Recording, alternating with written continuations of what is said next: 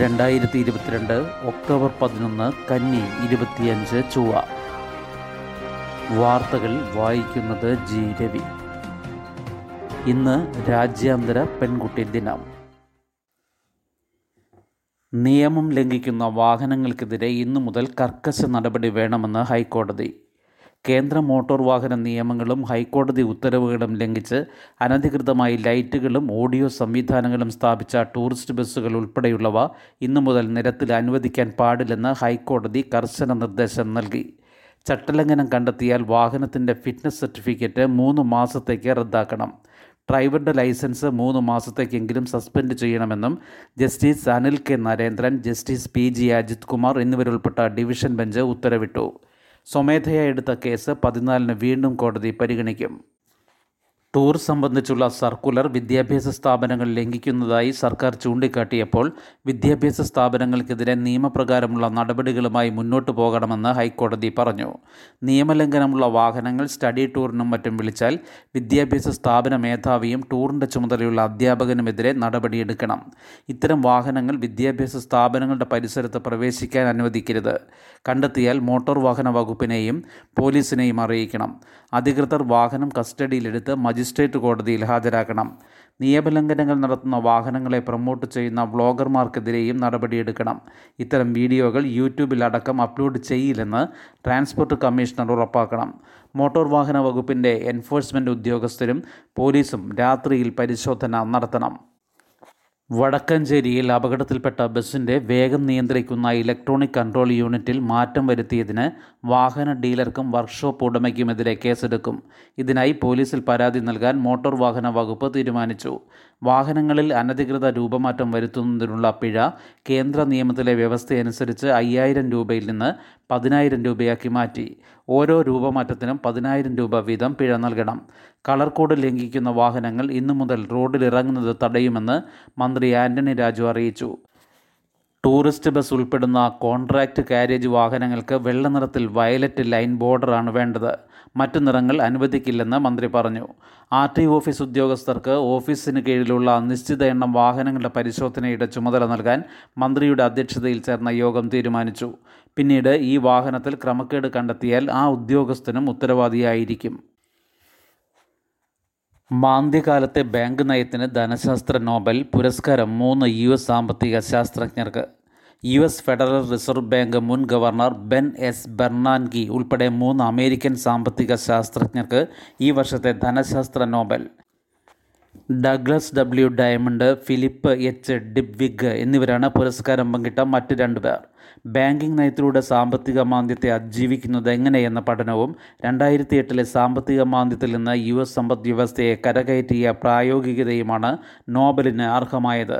Bank തകർച്ച തടയാനും നിക്ഷേപങ്ങളുടെ സുരക്ഷ ഉറപ്പാക്കാനും മാർഗങ്ങൾ നിർദ്ദേശിച്ച ആയിരത്തി തൊള്ളായിരത്തി എൺപത്തി മൂന്നിലെ ഡയമണ്ട് ഡിബ്വിക് മാതൃകയും റിസർവ് ബാങ്ക് ഗവർണറായിരിക്കെ രണ്ടായിരത്തി എട്ടിലെ മാന്ദ്യകാലത്ത് ബർണാൻകി നടത്തിയ പരീക്ഷണങ്ങളും മാന്ദ്യകാലത്തെ ബാങ്ക് തകർച്ച തടയുന്നതിൽ ഫലപ്രദമായെന്ന് നോബൈൽ സമിതി വിലയിരുത്തി. ഡയമണ്ട് ഡിബ്വിഗ് മാതൃക പരിഷ്കരിക്കുന്നതിൽ ഇന്ത്യയുടെ റിസർവ് ബാങ്ക് മുൻ ഗവർണർ രഘുറാം രാജനും നിർണായക സംഭാവനകൾ നൽകിയിട്ടുണ്ട്. ഡിസംബർ പത്തിന് പുരസ്കാരങ്ങൾ സമ്മാനിക്കും. ഉക്രൈൻ നഗരങ്ങളിൽ റഷ്യൻ വ്യോമാക്രമണം പത്തു മരണം. ക്രൈമിയ പാലത്തിലെ സ്ഫോടനത്തിന്റെ പേരിൽ പുട്ടിന്റെ തിരിച്ചടി. തലസ്ഥാന നഗരമായ കീവടക്കം ഉക്രൈനിലെ ഒൻപത് നഗരങ്ങളിൽ ഇന്നലെ രാവിലെ റഷ്യ നടത്തിയ മിസൈൽ ആക്രമണങ്ങളിൽ പത്തു പേർ മരിച്ചു അറുപത്തിയഞ്ച് പേർക്ക് പരിക്കേറ്റു. കഴിഞ്ഞ ദിവസം റഷ്യ ക്രൈമിയ പാലത്തിലുണ്ടായ സ്ഫോടനത്തിലുള്ള തിരിച്ചടിയാണിതെന്ന് റഷ്യൻ പ്രസിഡന്റ് വ്ളാഡിമിർ പുടിൻ പ്രഖ്യാപിച്ചപ്പോൾ റഷ്യ തങ്ങളെ തുടച്ചു നീക്കാൻ ശ്രമിക്കുകയാണെന്ന് ഉക്രൈൻ പ്രസിഡന്റ് വോളോഡിമിർ സെലൻസ്കി പ്രതികരിച്ചു. ക്രൈമിയ ഉപദ്വീപിനെ റഷ്യയുമായി ബന്ധിപ്പിക്കുന്ന കർച്ച് പാലത്തിലെ സ്ഫോടനം ഉക്രൈൻ നടത്തിയ ഭീകരപ്രവർത്തനമാണെന്നും ഇത് വെച്ചു പൊറിപ്പിക്കില്ലെന്നും പുടിൻ വ്യക്തമാക്കിയതിന് പിന്നാലെയുണ്ടായ മിസൈൽ ആക്രമണങ്ങളിൽ ഉക്രൈൻ നഗരങ്ങളിലെ വൈദ്യുതി ജലവാതക വിതരണ സംവിധാനം താറുമാറായി. ഇന്റർനെറ്റും തടസ്സപ്പെട്ടു. കീവിന് പുറമെ പടിഞ്ഞാറൻ ഉക്രൈനിലെ ലിവ്യു ടെർണോപ്പിൽ ഷാത്തോർ മധ്യ ഉക്രൈനിലെ നിപ്രോ ക്രമൻചക്ക് തെക്കൻ മേഖലയിലെ മെക്കൻ ലോവ് സ്പൊറോഷ്യ കിഴക്കൻ മേഖലയിലെ ഹർക്കീവ് എന്നിവിടങ്ങളിലാണ് മിസൈൽ ആക്രമണം. കുട്ടികളുടെ ഉദ്യാനങ്ങൾക്ക് സമീപം പോലും മിസൈൽ പതിച്ചതായി സെലൻസ്കി ആരോപിച്ചു. യുദ്ധത്തിന്റെ ആദ്യഘട്ടത്തിൽ കീവിൽ റഷ്യ വ്യാപകമായി മിസൈൽ ആക്രമണം നടത്തിയിരുന്നു. മൂന്ന് മാസത്തെ ഇടവേളയ്ക്ക് ശേഷം ആദ്യമായാണ് ഉക്രൈൻ തലസ്ഥാനത്ത് മിസൈൽ വീഴുന്നത്. ഉക്രൈന്റെ സൈനിക നടപടിയുടെ പൂർണ ചുമതല കഴിഞ്ഞ ദിവസം വ്യോമസേനാ മേധാവി ജനറൽ സെർഗെയ് സുറോവിക്കിന് പുടിൻ കൈമാറിയിരുന്നു. എട്ട് മാസം പിന്നിടുന്ന യുദ്ധത്തിൽ റഷ്യ കൈവശമാക്കിയ തെക്ക് കിഴക്കൻ മേഖലയിലെ ഒട്ടേറെ പ്രദേശങ്ങൾ ഈയിടെ ഉക്രൈൻ സേന തിരിച്ചു പിടിച്ചിരുന്നു ഇന്നലെ ആക്രമണങ്ങളിൽ ഊർജ നിലയങ്ങളും വൈദ്യുതി വിതരണ കേന്ദ്രങ്ങളുമാണ് പ്രധാനമായും റഷ്യ ലക്ഷ്യമിട്ടത് റഷ്യൻ ആക്രമണത്തെ യൂറോപ്യൻ യൂണിയൻ അപലപിച്ചു. സ്കൂൾ ഉച്ചഭക്ഷണ പദ്ധതി കേന്ദ്രവിഹിതം കൂട്ടി. സ്കൂൾ ഉച്ചഭക്ഷണ പദ്ധതി അതായത് പി എം പോഷനുമായി ബന്ധപ്പെട്ട കേന്ദ്ര വിഹിതം വർദ്ധിപ്പിച്ചു. ഉച്ചഭക്ഷണം പാകം ചെയ്യുന്നതിനുള്ള നിരക്കിൽ ഒൻപത് പോയിന്റ് ആറ് ശതമാനം വർദ്ധിപ്പിച്ചത് ഈ മാസം ഒന്നിന് പ്രാബല്യത്തിൽ വന്നു.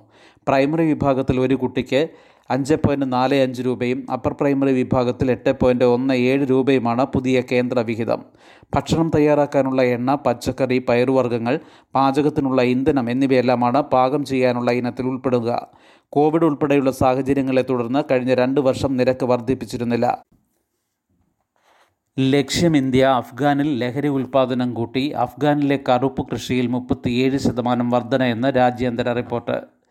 ഇന്ത്യയടക്കമുള്ള രാജ്യങ്ങളെ ലക്ഷ്യമിട്ട് അഫ്ഗാനിസ്ഥാനിലെ കറുപ്പ് കൃഷി അതായത് എം കൃഷി കോവിഡിന് ശേഷം മുപ്പത്തിയേഴ് ശതമാനം വർദ്ധിപ്പിച്ചതായി ഇന്റർനാഷണൽ നാർക്കോട്ടിക് കൺട്രോൾ ബോർഡ് മുന്നറിയിപ്പ് നൽകി. ഐക്യരാഷ്ട്ര സംഘടനയുടെ Office on Drug and Crime വാർഷിക പഠന റിപ്പോർട്ടിനെ ഉദ്ധരിച്ചാണിത്.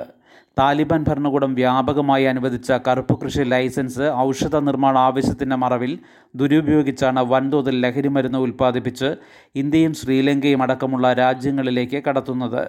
സമീപകാലത്ത് കൊച്ചിയിലും മുംബൈയിലും നാർക്കോട്ടിക് കൺട്രോൾ ബ്യൂറോ പിടികൂടിയ ലഹരിമരുന്നിന്റെ ഉറവിടം അഫ്ഗാനിസ്ഥാനാണെന്ന് കണ്ടെത്തിയിരുന്നു.